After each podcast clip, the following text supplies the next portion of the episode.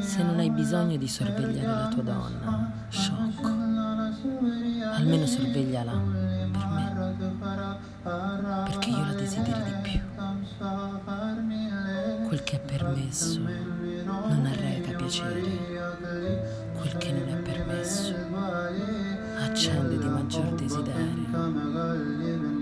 È insensibile chi ama quel che un altro gli consente di amare. Dobbiamo al tempo stesso sperare e temere. E ogni tanto, invece di essere esauditi, aspettiamoci un rifiuto. Che potrei farmene di una sorte che non cerca mai di deludermi? Io non amo ciò che non potrebbe mai farmi soffrire. L'astuta Corinna aveva scorto in me questo difetto e aveva abilmente compreso con che mezzo mi si poteva conquistare. Ah, quante volte, simulando inesistenti emicranie, mi invitò ad andarmene, benché io fossi esitante e lento ad allontanarmi. Quante volte si è inventata una colpa per quanto glielo consentiva l'innocenza si è mostrata apparentemente in torto. Così dopo avermi tormentato ed aver rinfocolato la mia intrepida passione, tornavo ad essere affettuosa e accondiscendente a tutti i miei desideri com'era prodiga di lusinghe e di dolci parole. Del cielo, che pace che mi dava, e quanti.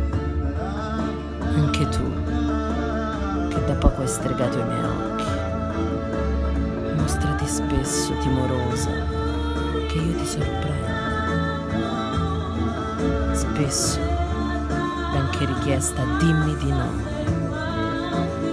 E lascia che disteso sulla soglia della tua porta, io soffro a lungo freddo della gelida notte. Così per me l'amore può resistere e svilupparsi per lunghi anni. Così mi piace. Questo alimenta la mia passione.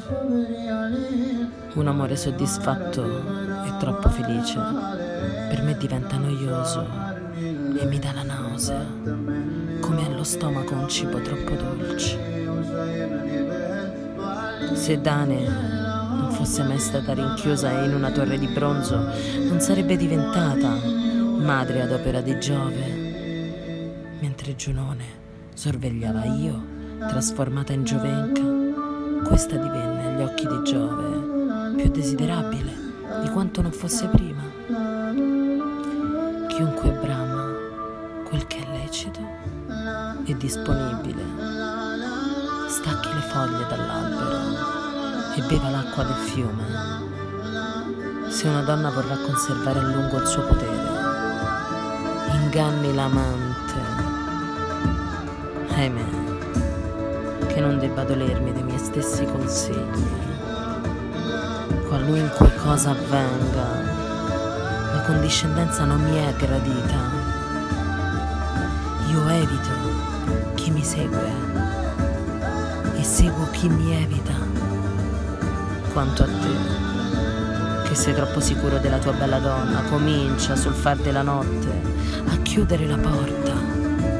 Comincia a chiedere chi tante volte bussi nascostamente la tua sorda, perché nel silenzio della notte i cani abbaino che lettere siano quelle che l'ancella zelante va portando e riportando, perché ella dorma tante volte per conto suo.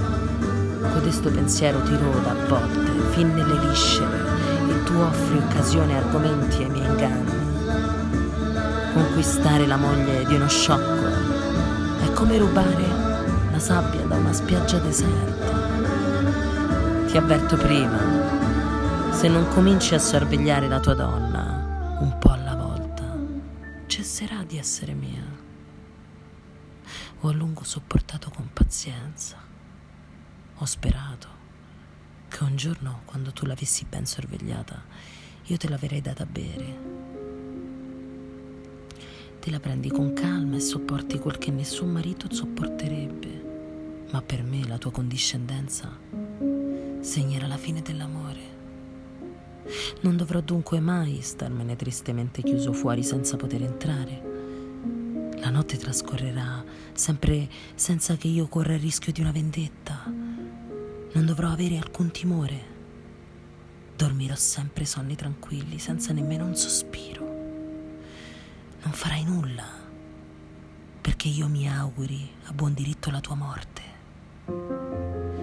Che me ne faccio di un marito così consenziente, ruffiano? Con i suoi difetti finisce per togliermi anche la soddisfazione. Perché non ti cerchi un altro a cui un, una simile di pulizia piaccia? Se ti fa piacere che io sia il tuo rivale, cerca di impedirmelo